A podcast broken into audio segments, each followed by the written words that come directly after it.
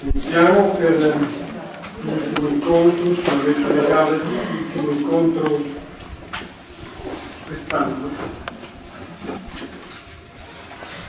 Iniziamo con il salmo più breve del Salterio, il salmo 117 e 116. Salmo 117, il salmo più breve un grido, un grido preghiera è un grido, questo è assolutamente preghiera. L'invito alla lode, alla benedizione del Signore, portando la motivazione che è radicale, fondamentale, si traduce nella storia attraverso diversi gesti, interventi, visite del Signore nel suo popolo, ma la motivazione è il suo amore e la sua fedeltà. Iniziamo nel nome del Padre e del Figlio e dello Spirito Santo. Amen. Alleluia.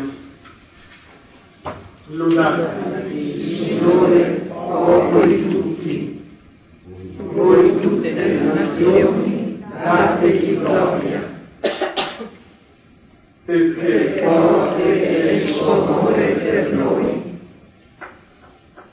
e la fedeltà del Signore dura in eterno. Gloria al Padre e al Figlio e allo Spirito Santo, come era nel principio, ora e sempre, nei secoli dei secoli. Amen. Abbiamo scelto questo salmo a conclusione della lettera ai Galati che la lettera ai Galati apre la promessa di Dio dell'Antico Testamento a tutti i popoli, a tutte le nazioni, senza nessuna distinzione.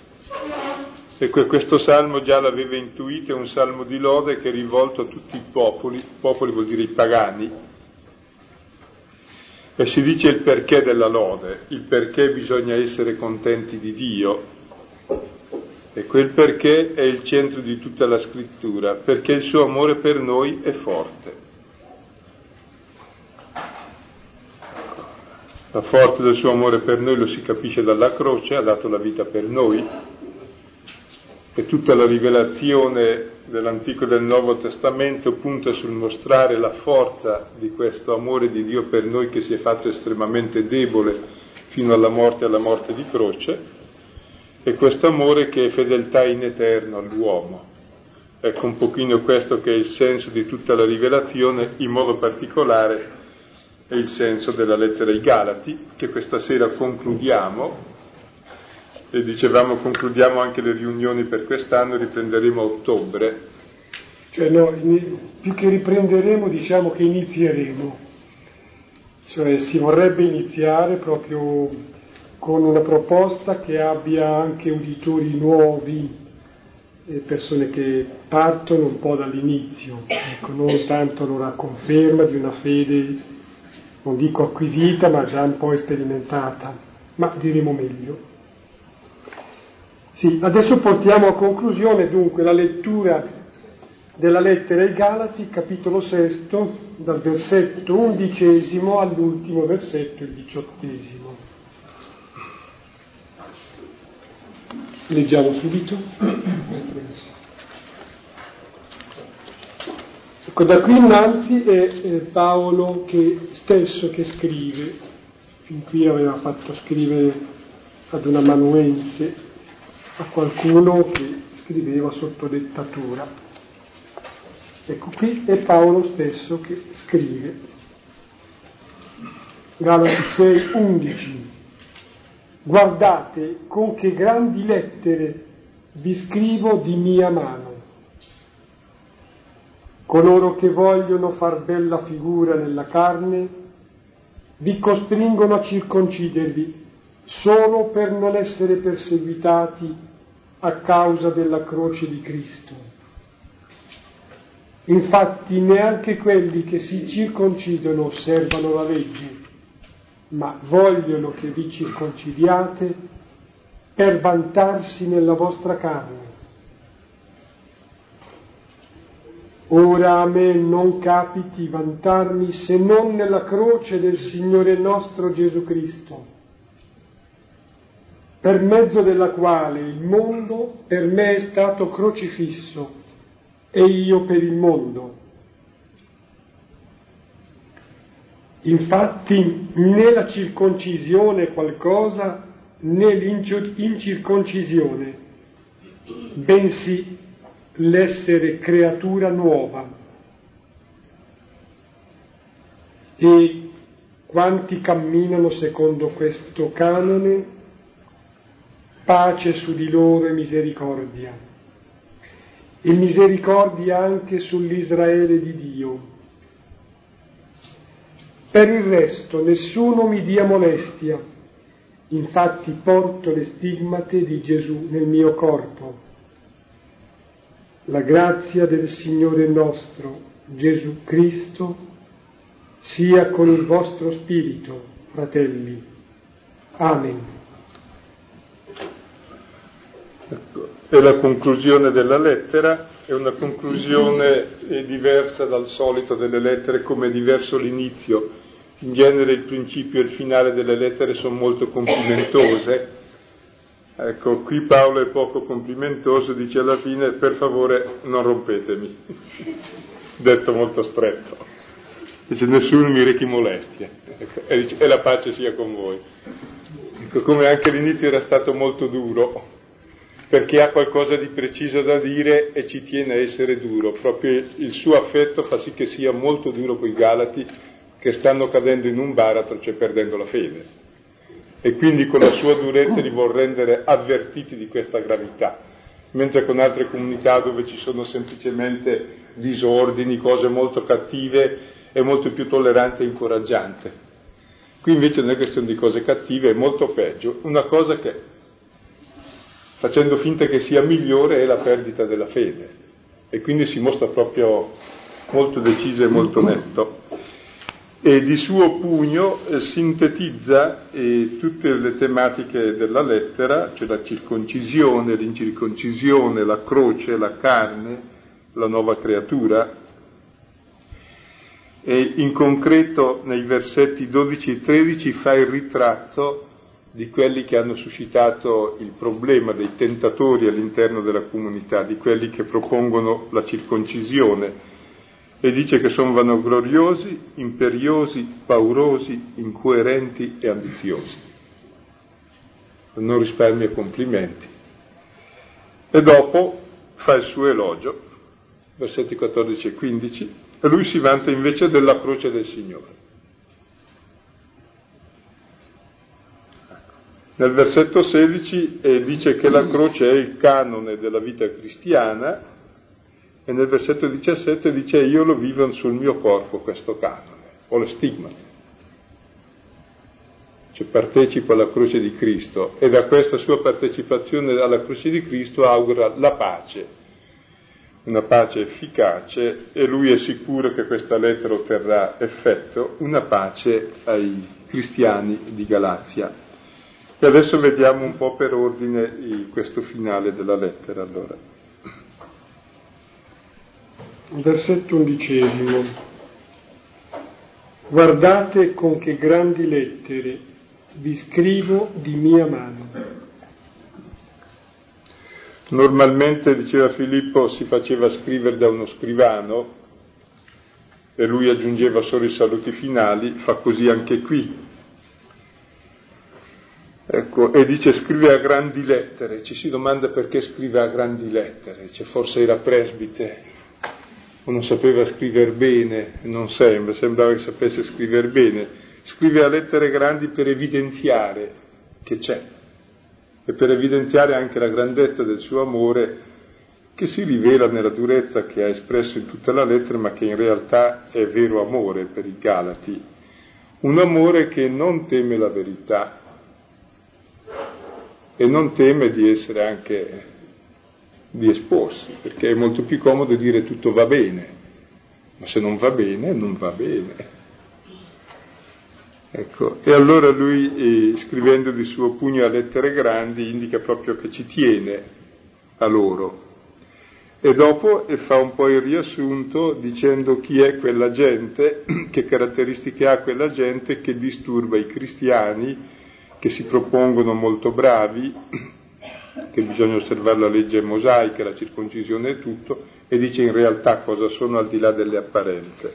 Versetto dodicesimo, allora ecco, Paolo appunto definisce i suoi avversari, o gli avversari meglio dei Galati.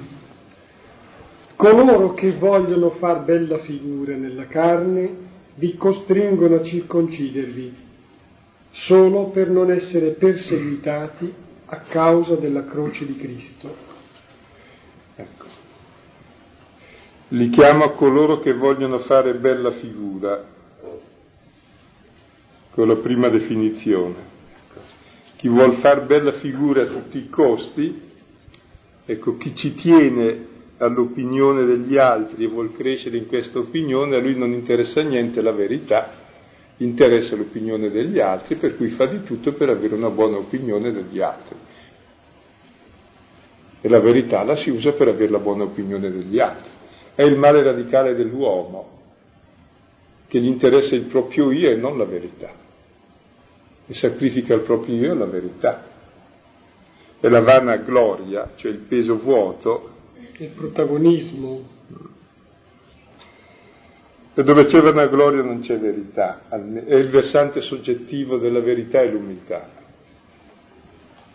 Per caso può dire la verità anche un orgoglioso, ma la dice per caso perché in quel momento gli conviene dirla, ma non perché gli prema la verità.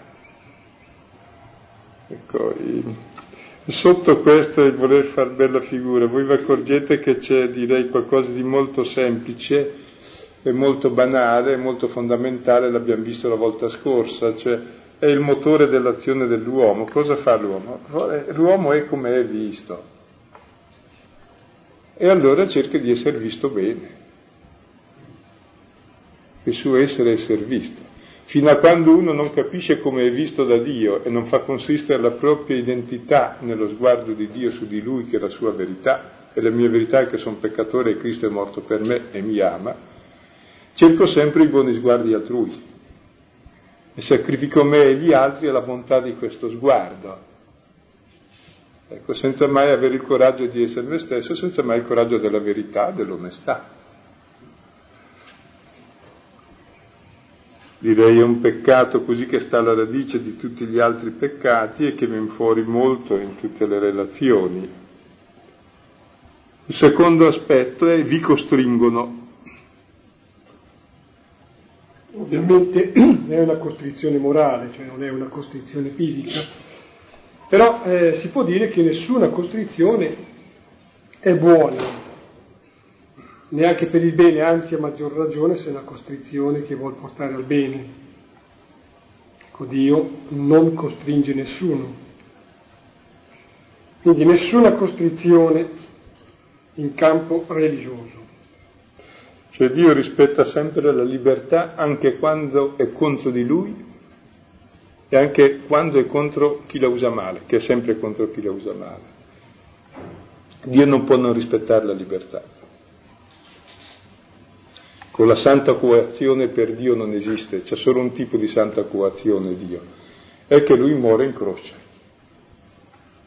rispettando la libertà di tutti. E contemplandolo sulla croce uno capisce, ma allora davvero mi vuol bene, allora quando sarò innalzato attirerò tutti a me. Perché? perché l'uomo diventa libero solo quando sperimenta questa accettazione incondizionata che solo Dio può dare. E la salvezza è questa libertà che viene dall'esperienza di quest'amore. Ecco, ma non può essere costretto. Dove manca libertà manca, manca tutto.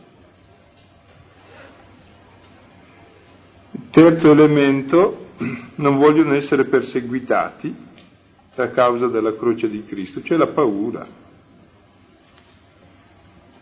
la paura, vogliono salvarsi. Anche Paolo dice se io non annunciassi la croce di Cristo, io sarei tranquillo, non avrei persecuzioni. Quindi l'amore del quieto vivere, la paura delle sofferenze, Ecco, queste sono le prime tre accuse che lancia in modo molto preciso a quelli che sono lì eh, nella comunità e che pretendono di perfezionare la comunità. In realtà giocano su questi sentimenti. Poi ne aggiunge altri due. Li vediamo nel versetto seguente. Forse si può dire una cosa, cioè almeno fa di poter dire una cosa. Mm questa persecuzione a causa della croce eh, è in questione non tanto, non solamente la sofferenza che può derivare da una corretta presentazione del messaggio. Ecco, per Paolo è in questione proprio il messaggio stesso della croce, il rischio quindi di svuotare quello che è lo scandalo della croce. Si ricorda ancora nella lettera ai Galati, capitolo quinto, versetto undicesimo.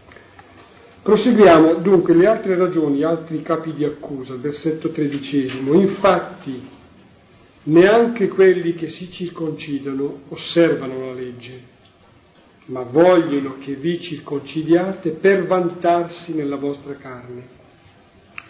Allora qui le accuse sono due, la prima è che non osservano tutta la legge, cioè sono incoerenti, praticano solo qualche legge formale per garantirsi la salvezza, quindi in termini magici, senza arrivare invece all'obbedienza, all'obbedienza della legge, all'obbedienza della parola, come molto spesso la religiosità di molti è si pratica qualcosina in modo che così ho garantita la salvezza, vado a messa la domenica, ho ricevuto il battesimo, faccio qualcosa di buono, così ho almeno un titolo per vivere spiritualmente, per vivere davanti a Dio, è una forma in fondo di difesa da Dio. Ecco, in realtà la salvezza è vivere la parola del Signore nella sua interezza, viverla perché sei uomo nuovo, non perché osservi due cose che ti fanno comodo e le altre no. E quindi dice loro, sì, si fanno circoncidere per avere un segno esterno, ma poi mica gli interessa il resto. Poi quinta accusa, Ecco, vogliono vantarsi nella vostra carne, cioè nel fatto che voi siete circoncisi, loro si vantano perché vuol dire che hanno tanti discepoli, cioè sono ambiziosi, vogliono avere tanti discepoli. Contarsi, dire siamo tanto numerosi. Ecco, chi vuole discepoli ha sbagliato mestiere se vuol farsi cristiano, perché l'unico maestro è Gesù Cristo, quindi è bene che ricorra a qualche altra religione, dove ci sono i guru, noi non chiamate nessuno maestro, signore o padre. Uno solo è il padre, uno solo è il maestro, uno solo è il Signore. Noi siamo tutti discepoli e poi ci aiutiamo ognuno secondo il suo ruolo, ma è un servizio di ognuno all'altro nel crescere nella fede e nella conoscenza del Signore. Ecco, voler avere discepoli vuol dire semplicemente plagiare la gente per sentirsi importanti, che è il contrario del Vangelo, o per aver garantita la salvezza, no? come in molte sette, che così sei più sicuro della tua salvezza. Ecco, allora Paolo dice senza mezzi termini queste espressioni, tra l'altro se voi notate anche sotto tutte le divisioni nella Chiesa c'è sempre sotto qualcosa di questo, il far bella figura, il vantarsi, l'avere i segni che noi siamo nel giusto, perché se un uomo veramente ha capito qualcosa del Vangelo, la minima cosa che fa è amare la Chiesa così com'è, è amare l'uomo così com'è, è capire la misericordia di Dio verso tutti gli uomini. Quindi non fa una setta di puri, più bravi degli altri. Potrà eventualmente, non so, come hanno fatto San Francesco, Sant'Ignazio, fare un ordine religioso che sta a servizio degli altri su un punto, ma è un servizio, non è una chiesa. Cioè oggi è molto pericoloso, molti movimenti si intendono un po' come chiesa, è pericolosissimo. Cioè, la Chiesa è una, è fatta di tutti gli uomini concreti che stanno su un posto e, che, e credono al Signore con, loro, con, le loro miserie e le loro difficoltà. Dice oggi, ma è l'oggi di sempre, perché già ai tempi di Paolo queste cose c'erano. qui c'è già un eco, nella lettera ai Corinti poi si dirà ulteriormente, cioè davvero il, il protagonismo, il proselitismo, il settarismo, proprio sono gli ingredienti per contrapposizioni, divisioni. Eh, lì c'erano tentazioni e rischi in una comunità piccola come quella di Paolo, eh, ci possono essere anche in comunità grandi, estese come la nostra.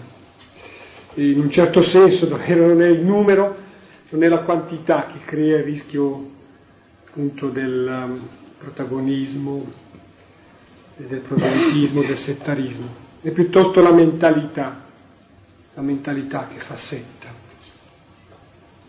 Ecco, qui adesso terminato quello che è l'aspetto, l'esame critico, versetto quattordicesimo, Paolo porta l'attenzione su quella che è la sua azione, non come azione personale, ma in quanto apostolo dell'Evangelo del Signore. Versetto 14, ora a me non capiti vantarmi se non nella croce del Signore nostro Gesù Cristo per mezzo della quale il mondo per me è stato crocifisso e io per il mondo.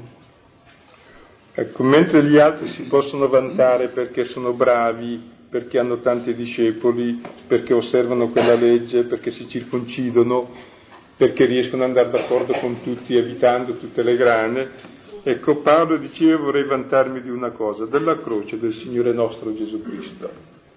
Noi siamo abituati a, a, ripetere questo versetto tutta la Quaresima e forse ci sfugge il significato profondo e lo scandalo, perché la croce è il contrario del vanto, è un'ignominia. Proprio sarebbe dire io mi vanto della cosa peggiore che ci sia, che la croce è la cosa peggiore che ci sia, è il patibolo dello schiavo ribelle, che deve essere lontano dagli occhi, dalle orecchie dalla bocca di un uomo libero, diceva Cicerone. No, neanche si può parlare di questo, neanche ascol- semplice ascoltarla fa, offende l'orecchio, il vederla poi è turpe.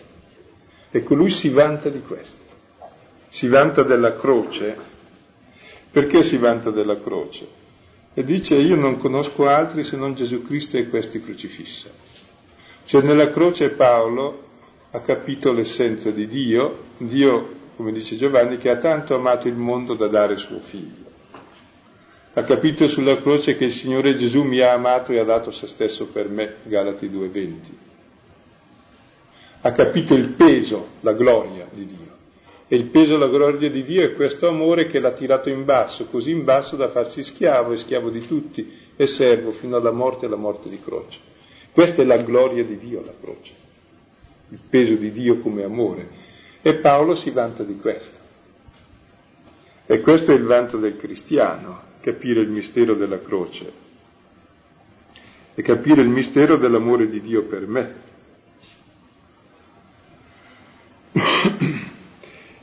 e chi capisce questo amore dice, ecco, io sono crocifisso per il mondo, cioè attraverso la croce cosa vuol dire che io sono crocifisso per il mondo? Il mondo per me, cioè il peccato, è morto attraverso la croce, non ha più il suo fascino, non ha più la sua attrattiva, perché io ormai non vivo più del mio io, del mio egoismo, delle mie brame, vivo di questo amore che lui mi dà gratuitamente. Quindi sono morto al mio io vivo di Lui.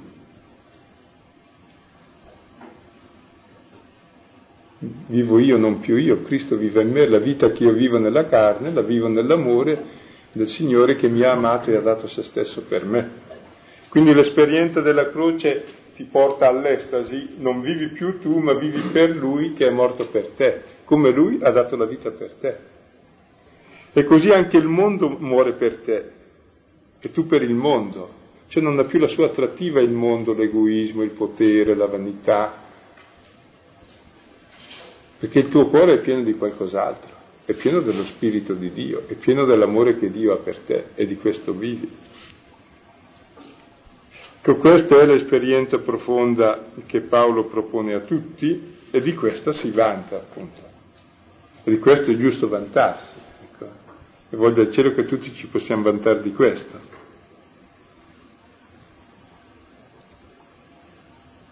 Praticamente in questo versetto Paolo riassume l'esperienza profonda della vita cristiana e il nocciolo di tutta la lettera ai Galati, cioè il senso della croce come vanto, cioè come gloria, come rivelazione totale di Dio e come cambiamento radicale di vita. Muore l'uomo vecchio e nasce l'uomo nuovo, che ha come canone come misura l'amore di Dio e non più il proprio egoismo, i propri desideri.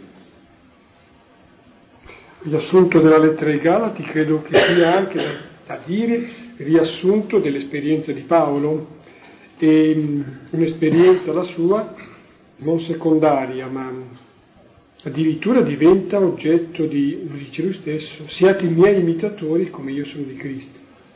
Cioè Paolo ha attraversato questa esperienza eh, di, di soggezione, eh, diciamo così, che era come legato, ecco, immagato eh, dal mondo, dal mondo che per lui rappresentava il suo mondo, il suo mondo religioso, osservanza della legge, e da quello è stato smagato, cioè quel mondo si è svuotato quando ha percepito che eh, c'era un'altra cosa si è liberato da quello perché è stato avvinto dall'esperienza profonda, mistica, si può dire, eh, di Cristo Gesù, Signore.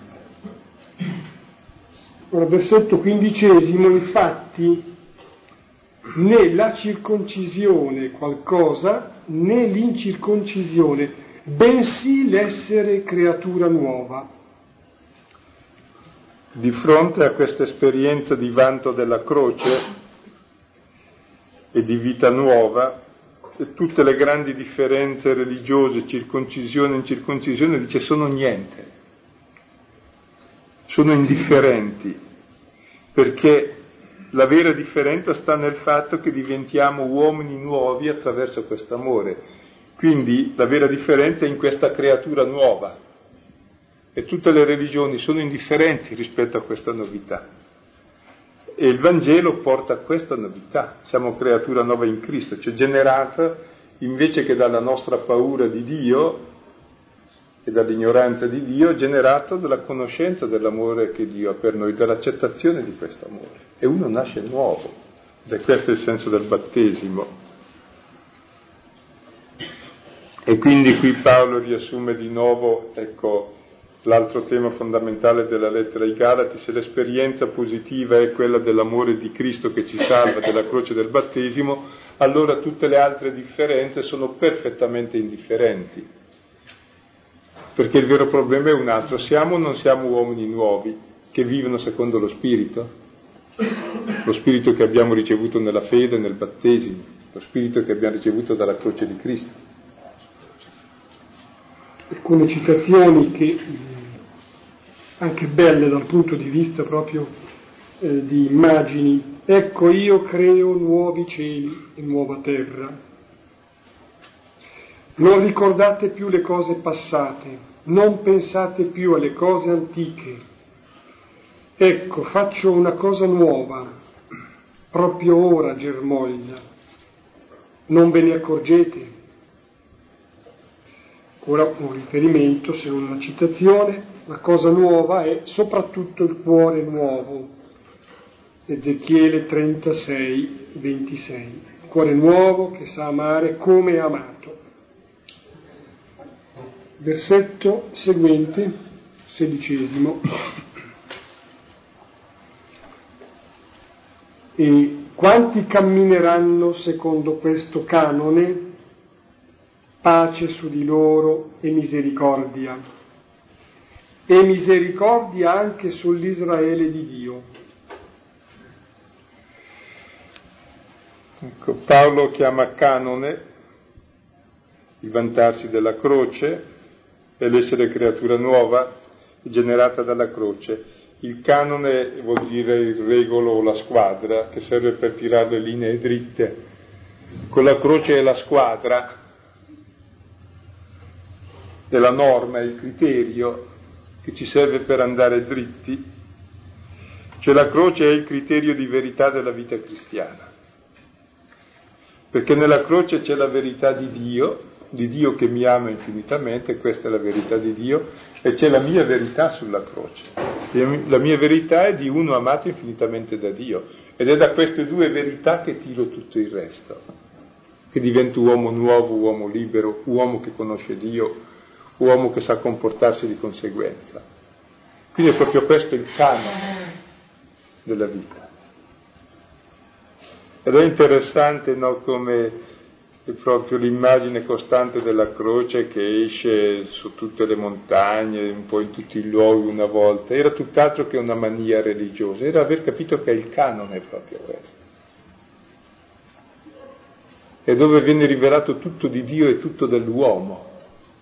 E l'averlo sotto gli occhi costantemente e nel cuore costantemente come criterio di vita, sapere l'amore che ha Dio per me e quindi chi sono io per Lui, e questo è il canone, la norma di comportamento, secondo cui camminiamo.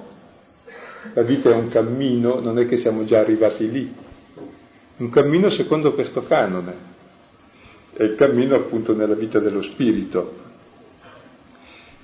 Chi segue questo canone ha la pace, shalom, e la benedizione messianica, cioè ha tutto. La nostra pace viene dalla croce di Cristo, da lì ci viene ogni bene, Dio ci ha dato se stesso, non può darci di più. Ecco, e c'è pace su quelli che lo accettano e su chi non, li, non l'accetta cosa c'è? C'è la misericordia sull'Israele di Dio che ancora non l'accetta. Perché la croce è pace per chi l'accetta ed è pace aperta come misericordia anche per chi non l'accetta, cioè non si rifiuta a nessuno e rimane sempre lì in attesa di essere accettata e corrisposta. E l'accettazione di questa è la nostra salvezza.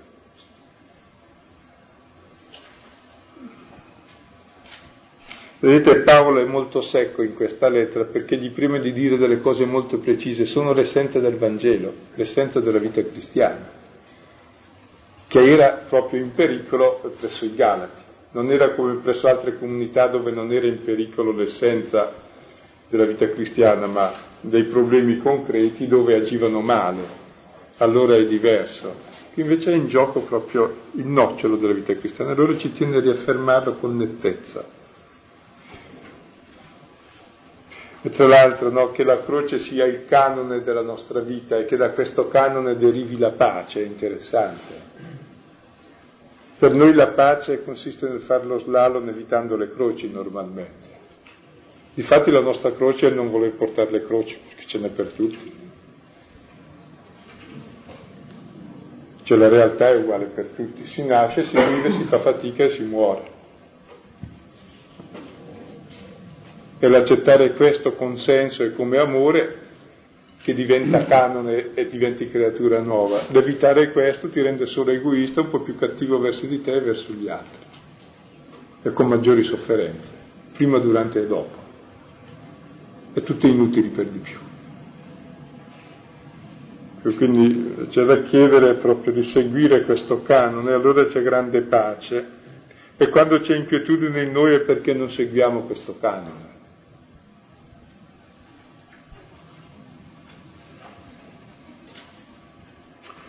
Questo canone che è la misericordia di Dio su tutti. Ma sulla pace voglio sottolineare che sembra di capire meglio alcune espressioni che di per sé tornano in Giovanni, quando Gesù dice vi do la pace, vi lascio la mia pace, non come la dà il mondo, io la do a voi. Ecco, proprio questa immagine così prospettata da Paolo qui, questa pace che scende dalla croce, è una vera pace perché scende eh, là dove è, stato, è stata annullata la violenza, è stata annullata l'ingiustizia. Ecco, da lì può derivare la vera pace. La pace diversa da quella che eh, il mondo riesce a, a simulare. Versetto 17. Per il resto nessuno mi dia molestia, infatti porto le stigmate di Gesù nel mio corpo. Ecco, Paolo chiede di non essere molestato, è strana questa richiesta, in genere Paolo non si lamenta di tutto il male che gli tocca, anzi se ne vanta. Se vedete la seconda lettera ai Corinzi, ne dice versetto, eh, capitolo 12, versetto 9, quando sono debole allora sono forte, e prima c'è un due capitoli in cui si vanta di tutte le difficoltà che subisce. Il problema è un altro, che qui è preoccupato dei Galati, perché se mi date molestie su questi punti vuol dire che vi state perdendo voi. Non è che si preoccupi delle molestie che subisce lui, si preoccupa del male che si fanno quelli che lo molestano. È come Gesù che piange su Gerusalemme che l'uccide, non è che piange per dire oh Dio mio che male mi capita, ma piange per Gerusalemme che si distrugge uccidendolo, cioè per il male che si fa. Quindi è un segno di grande misericordia questo non datemi molestie. Ecco, e poi continua, io porto le stigmate di Gesù nel mio corpo. Ecco, porta i colpi, porta le ferite, le ferite dell'Apostolo, che lo assimilano alla passione di Cristo. Lui ha come canone la croce, cioè porta su di sé il male del mondo, il male dei fratelli, il male della disobbedienza, è associato al destino del servo, è associato alla passione del Signore.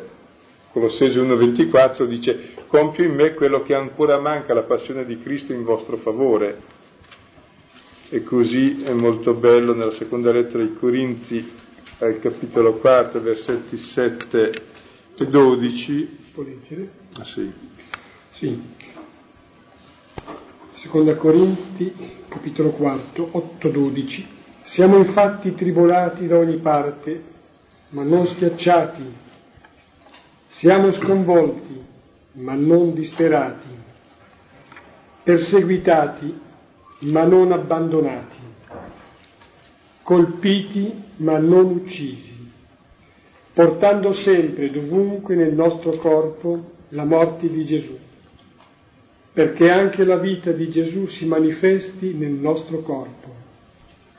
Sempre infatti noi che siamo vivi veniamo esposti alla morte a causa di Gesù, perché anche la vita di Gesù sia manifesta nella nostra carne mortale.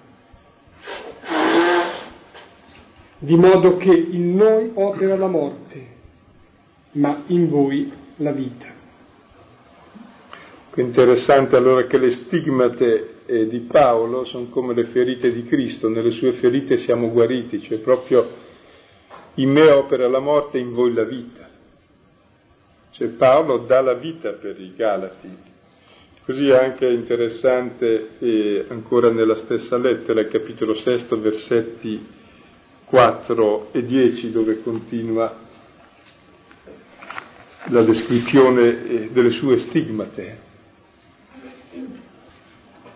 Seconda Corinti, capitolo 6, versetti 4-10. In ogni cosa ci presentiamo come ministri di Dio, con molta fermezza nelle tribolazioni, nelle necessità, nelle angosce, nelle percosse, nelle prigioni, nei tumulti, nelle fatiche, nelle veglie, nei digiuni, con purezza, sapienza, pazienza, benevolenza, spirito di santità, amore sincero.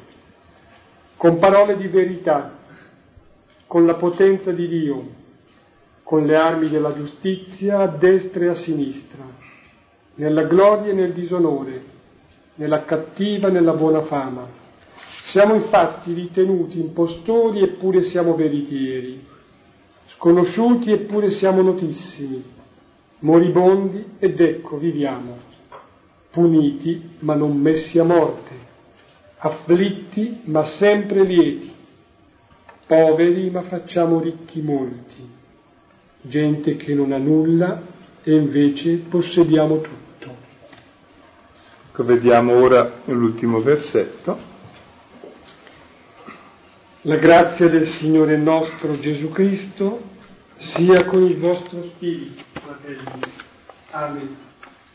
Come vedete è un versetto liturgico le lettere venivano lette all'interno dell'assemblea, dell'assemblea eucaristica, e poi termina con la grazia, non è semplicemente un saluto convenzionale, ma realmente lui vuole comunicare loro sacramentalmente la grazia, l'amore di Dio, la caris del Signore Gesù, che sia con il loro spirito. All'interno della lettera ai Galati ha questo ulteriore significato, questo termine la grazia, perché è in questione la verità dell'Evangelo che la salvezza è donata, non è frutto di conquista, è dono di Dio, è gratuito questo dono. Quindi la grazia del Signore sia con il vostro spirito. È raro la parola spirito usata in questi termini, il vostro spirito. Per spirito si intende lo Spirito Santo.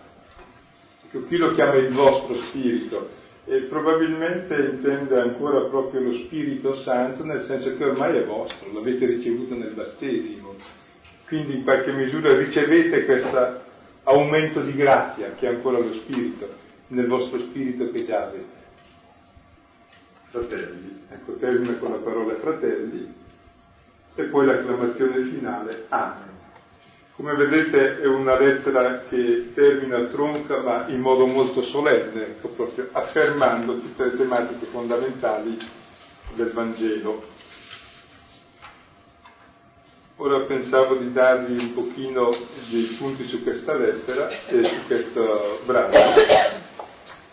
Ecco, come prima eh, cosa il frutto da chiedere è vantarmi solo della croce e camminare secondo questo canone.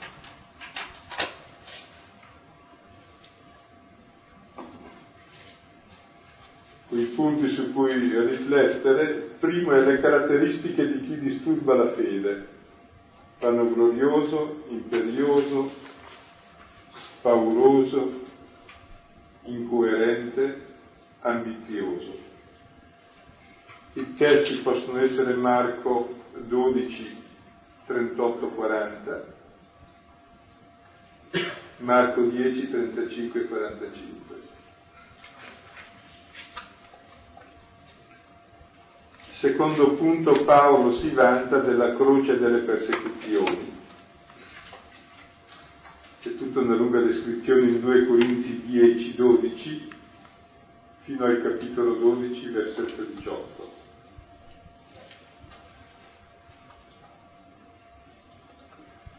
Paolo è crocifisso, punto, Paolo è crocifisso per il mondo e il mondo per lui. Galati 2, 19, 20.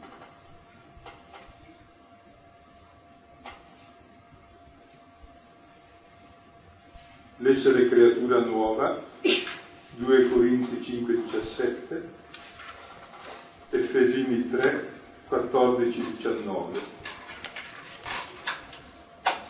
Quarto punto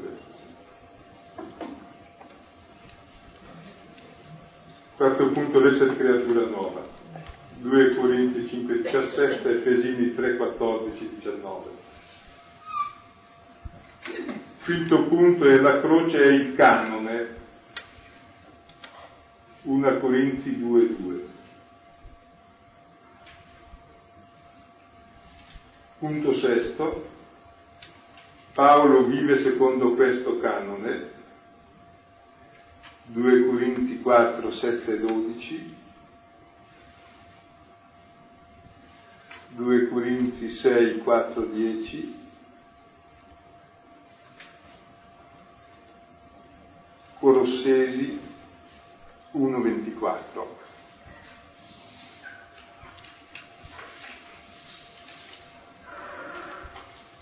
Poi prima così di passare eh, a mettere un po' in comune le riflessioni su questo, su questo testo. Questa sera volevo un pochino ripresentare in cinque minuti il percorso che abbiamo fatto quest'anno. Ecco, la situazione in Galatia era che i Galati erano insidiati da dei giudaizzanti che volevano farli circoncidere per osservare la legge giudaica, dicendo che così diventavano più bravi. Ecco, e Paolo dice che e questo è distruggere la fede, cioè come se la croce di Cristo non ci avesse salvati. E allora la lettera si divide in due parti. La prima parte parla della verità del Vangelo, in cui si mostra che il cristianesimo non è una legge, non è una religione, non è una norma. Il cristianesimo è un fatto storico e la buona notizia di questo fatto, che Dio mi ha amato e ha dato se stesso per me. Ecco, la salvezza è l'amore che Dio ha per me sulla croce di Cristo e nient'altro. Questa è l'origine della salvezza. Qualunque altro tentativo di dare altre origini alla salvezza è la negazione del centro della salvezza, dell'essenza del Vangelo, che è l'amore che ha Dio per me. E poi lo prova dall'Antico Testamento che da sempre la salvezza è sotto il segno non della legge ma della promessa. Ad Abramo fu fatta la promessa del figlio e della terra. Il figlio è il futuro, la vita dell'uomo, ora il figlio dell'uomo, il futuro dell'uomo, la vita dell'uomo è il figlio stesso di Dio donato per noi. Questo è il nostro futuro, siamo figli e la terra che è la condizione per mantenere la vita è lo Spirito Santo, perché appunto lo Spirito Santo è l'amore tra padre e figlio ed è la condizione di vita del padre e del figlio. Quindi i doni dello Spirito Santo e del figlio sono il compimento di ogni promessa di Dio, fatto nell'Antico Testamento. E la legge aveva un'altra funzione, aveva la funzione di fare, di denunciare il male, di indicare il bene, ma siccome siamo cattivi, di stimolare la ribellione in modo che uscisse tutto il male che è nel nostro cuore e questo male finisse sulla croce di Cristo in modo che tutto il male lì era scontato, perché il male finché resta dentro ti uccide. Dio è già stato portato tutto sulla croce di Cristo e dalla croce di Cristo usciamo creature nuove ed è la contemplazione della croce di Cristo il battesimo, immergersi in questa che mi fa uomo nuovo. Questa è la prima parte della lettera, che non parte da ragionamenti teorici ma da un'esperienza semplice, che i Galati, attraverso la fede in Gesù crocifisso, hanno ricevuto lo Spirito Santo e chiamano Dio Abba Padre, senza nessun'altra circoncisione, nessuna norma. Poi c'è la seconda parte della lettera che parla non dell'origine della salvezza, ma in cosa consiste la salvezza. La salvezza consiste in una vita nuova, in una vita nuova che vive dello spirito di colui che mi ha amato e ha dato se stesso per me. Cioè non è il libertinismo, il fare quello che voglio, il trasgredire la legge, no, questa è schiavitù. La salvezza è che ciò che la legge non ti poteva far osservare, fare il bene e solo ti denunciava che non lo facevi, lo Spirito ti fa vivere il bene in tutte le sue dimensioni. Ti fa vivere da uomo nuovo, ti fa vivere da figlio di Dio, ti fa vivere da fratello. E allora la libertà non è il vivere secondo la carne, cioè secondo l'egoismo, ma la libertà che Cristo ci ha dato è vivere secondo lo Spirito. Cioè vivere in questo amore che finalmente è possibile ed è l'amore che Dio ci ha dato. Questi sono i due temi fondamentali della lettera. Il secondo lo si dimentica spesso accentuando il primo, ma se si dimentica il secondo il primo è vuoto, non esiste la salvezza, perché la salvezza consiste in una vita salvata, in una vita onesta, nuova, da figli, se no non è salvezza.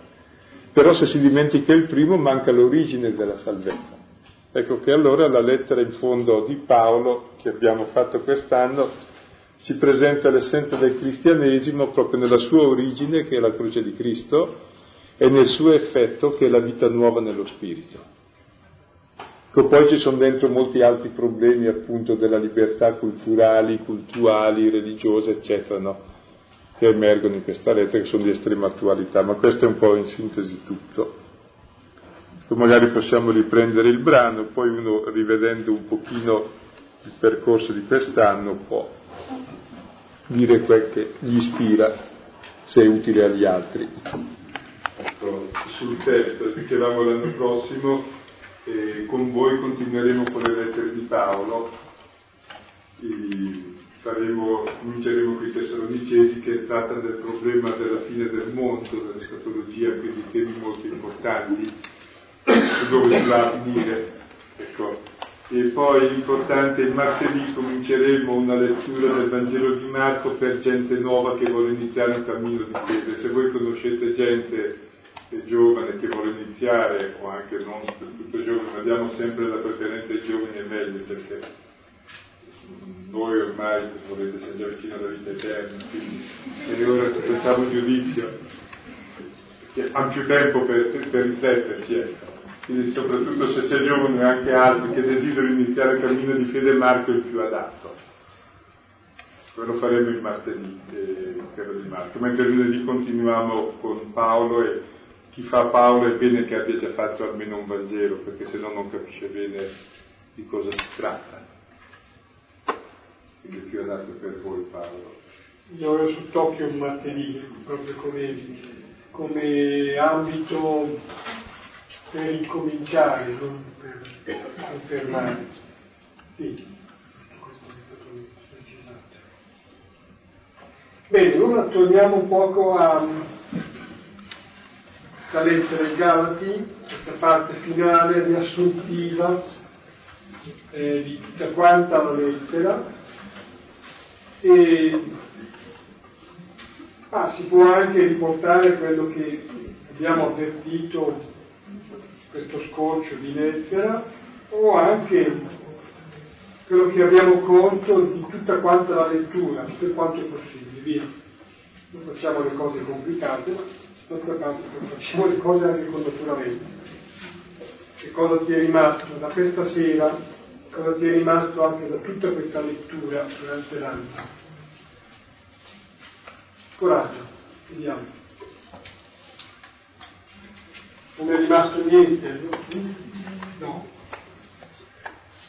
È rimasto tutto. Io ho visto molta differenza tra, tra la lettura di questa, di questa lettera rispetto alle letture eh, di Luca e Giovanni.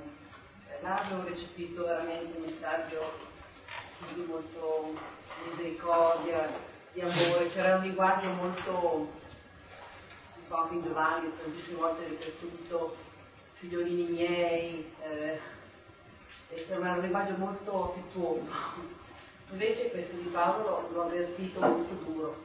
A me è sembrato quasi tutto il... cioè lui molto duro con i Galati, no? Ecco, mi sembrava di che tutto quello che diceva i Galati un po' fosse rivolto. Eh, così, rivolto a noi, alle volte nella stessa situazione. Allora, ho fatto un po' non ha messo più in crisi, cioè l'altro era più un messaggio così d'amore e di speranza, quindi ha messo molto più, un pochino più in crisi. Colpita molto dalla confezione, ma quanto regalo, quanto dono, cosa dici? Eh?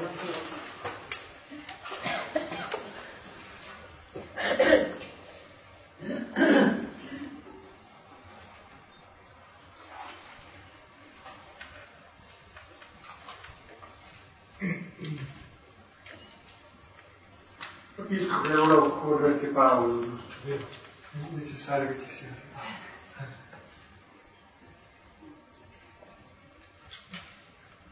Che Paolo ci mostra in fondo come poi si vive perché si è letto nel Vangelo, o meglio come non lo si vive, per cui riprende.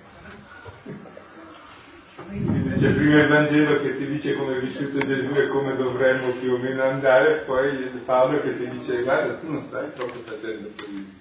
Infatti Paolo è pastore, fa bene a dirlo.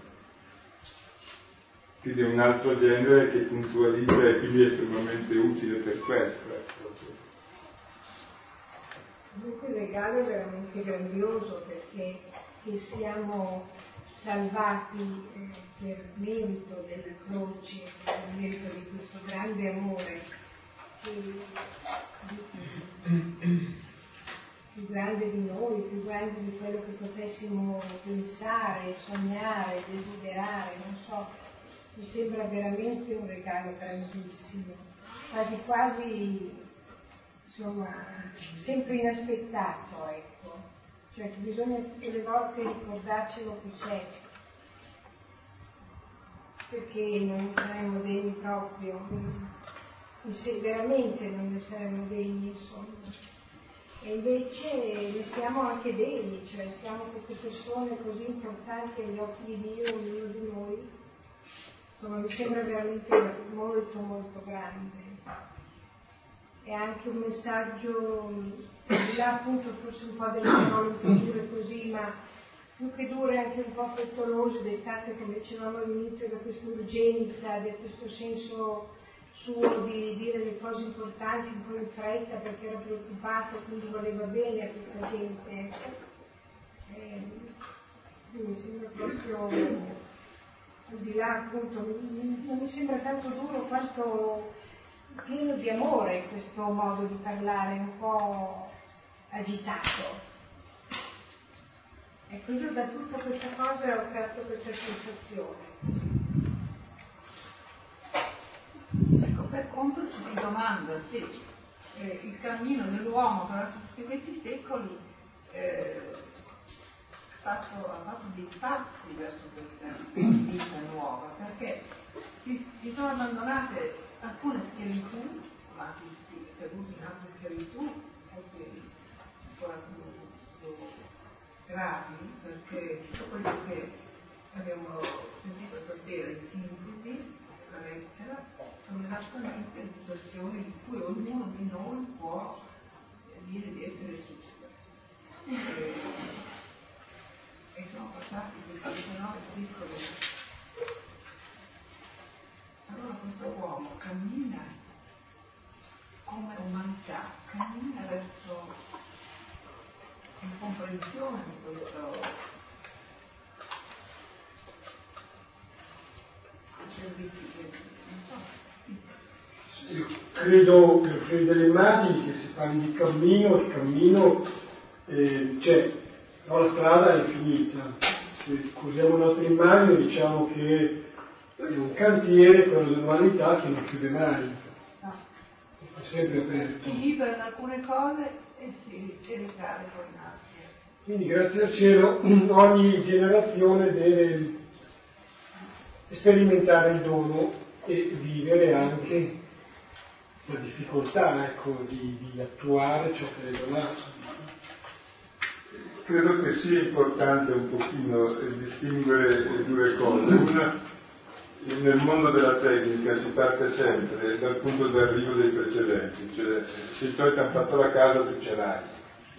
Spiritualmente la casa te l'ha fatta nessuno, te la devi fare tu. Cioè ognuno deve ricominciare dal principio.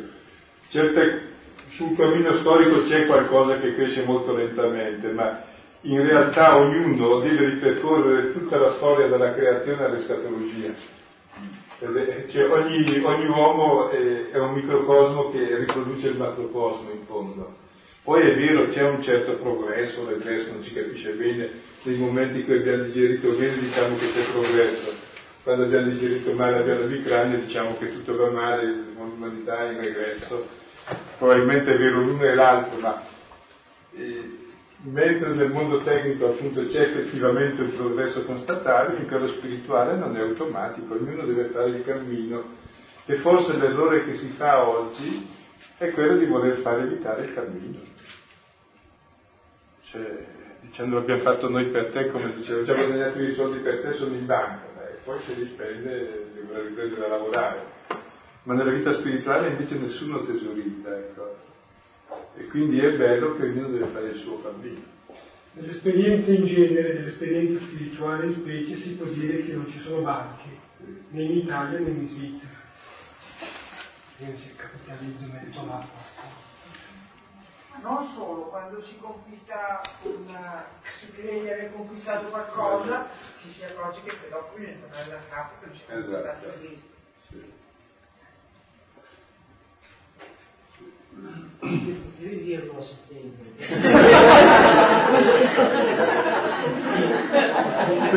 È stato detto che a settembre, che allora avete fatto i conti,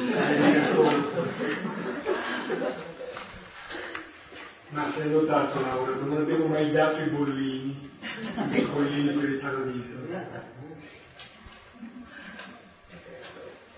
Ma io penso che quello che si comprende ha un uso più grosso della cioè quando credi di essere arrivato che ti sembra di ricominciare da capo, perché eh, hai la verità più chiara davanti a te, non perché sei ancora al punto di prima o, o perché non hai fatto un cammino, perché in fondo il cammino è arrivare davvero a capire chi sei e cosa sei, come sei amato e, e che questa vita davvero la vivi in questo modo. Quindi quello che sempre, come sempre la croce è quello che poi ti fa vedere, se non, se non, vedi, se non arrivi alla sconfitta non puoi vedere, cioè non è un conquistare, è, è un guardare quello che già c'è, è un, è un aprirsi un dono, quindi benvengano il credere di essere sconfitti.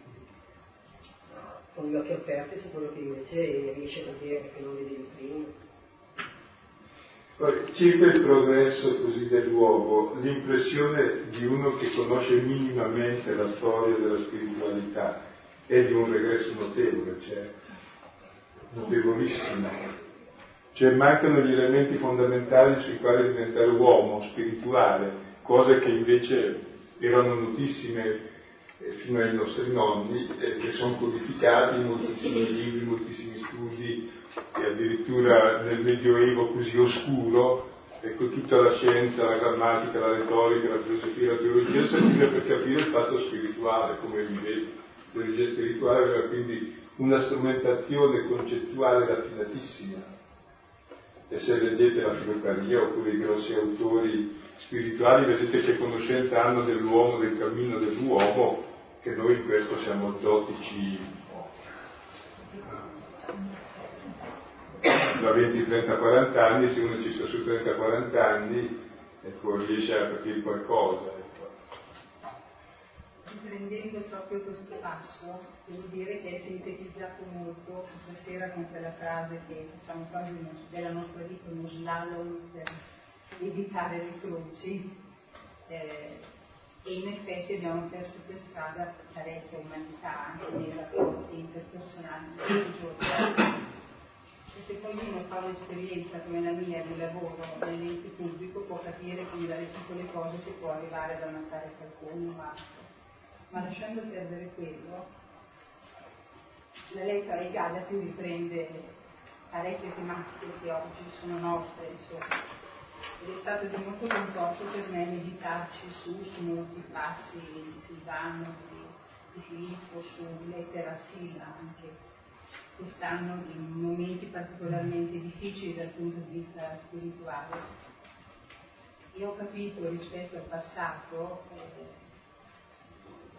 quando eh, la paternità di Dio o il fatto che siamo fratelli l'ho sentita molto vicino, quanto questa lettera di Galati ci spinga ad operare, a crescere, ad andare avanti. Io la sento, l'ho sentita così. Spostarmi un momentino dal primo passo, figlia e, e sorella eh, di altri, e andare avanti. Ed è lì forse che si incontra qualche difficoltà, ma certi che il Signore è in eterno accanto a noi. E questa sera mi sono molto commossa quando eh, è stata letta, sono stati letti i passi delle lettere ai Corinti, a Filippi, Maglietti, e si può far ricchi gli altri io queste esperienze le ho provate, sono molto forti e sono grata al Signore e grata a voi che, che ci permettete di fare un certo percorso di fede e di aumento della nostra fede. La lettera dell'anno prossimo, e almeno la prima, poi la seconda sarà la seconda di Tessalonicesi, poi seguire piace più di fedi, e sarà sul senso della vita, sull'escatologia e come metodo di lettura ci accorgiamo anche noi entrando sempre di più no, nel, all'interno di Paolo, ecco, come lui ha presente i bisogni della comunità e aiuta a fare una lettura in termini spirituali dell'esperienza che stanno facendo, dando gli strumenti per discernere quel che sta capitando. E quindi saremo anche noi sempre più attenti a sottolineare questi aspetti di discernimento pratico concreto nella vita se si è secondo il canone o no. Cioè, quindi può avere davvero una grossa utilità. Suppone però evidentemente Paolo la conoscenza del Vangelo è un'esperienza di vita cristiana già impegnata, tutto sommato, in qualche misura, cioè che già ha pratica e si scontra con le difficoltà. Ecco. Mentre il Vangelo per sé sono le difficoltà di Gesù e tu lo contempli e fa sempre bene, sia per chi non è credente sia per chi è credente. Paolo invece suppone già un credente che ha delle difficoltà concrete. Poi può essere utile anche un altro perché vede dei problemi precisi. Sono lettere di intento pastorale, insomma.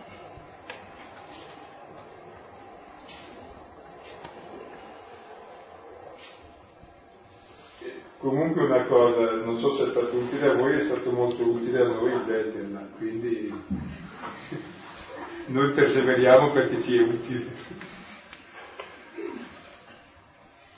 Avviandoci alla conclusione, mi piace leggere la lettera ai Galati, capitolo quinto, versetto ventiduesimo. domandandolo come, come frutto conclusivo e finale di questa lettura, ma come frutto che ci consenta poi di viverne adesso innanzi, frutto dello Spirito, è amore, gioia, pace, pazienza, benevolenza, bontà, fedeltà, mitezza, dominio di sé. Contro queste cose non c'è legge. Non c'è legge. Padre nostro sei sia santificato il tuo nome, venga il tuo regno, sia fatta la tua volontà, come in cielo così in terra. Dacci oggi il nostro pane quotidiano e rimetti a noi i nostri debiti, come noi rimettiamo ai nostri debitori, e non ci indurre in tentazione, ma liberaci dal male.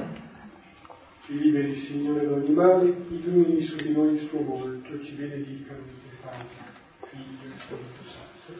Amen.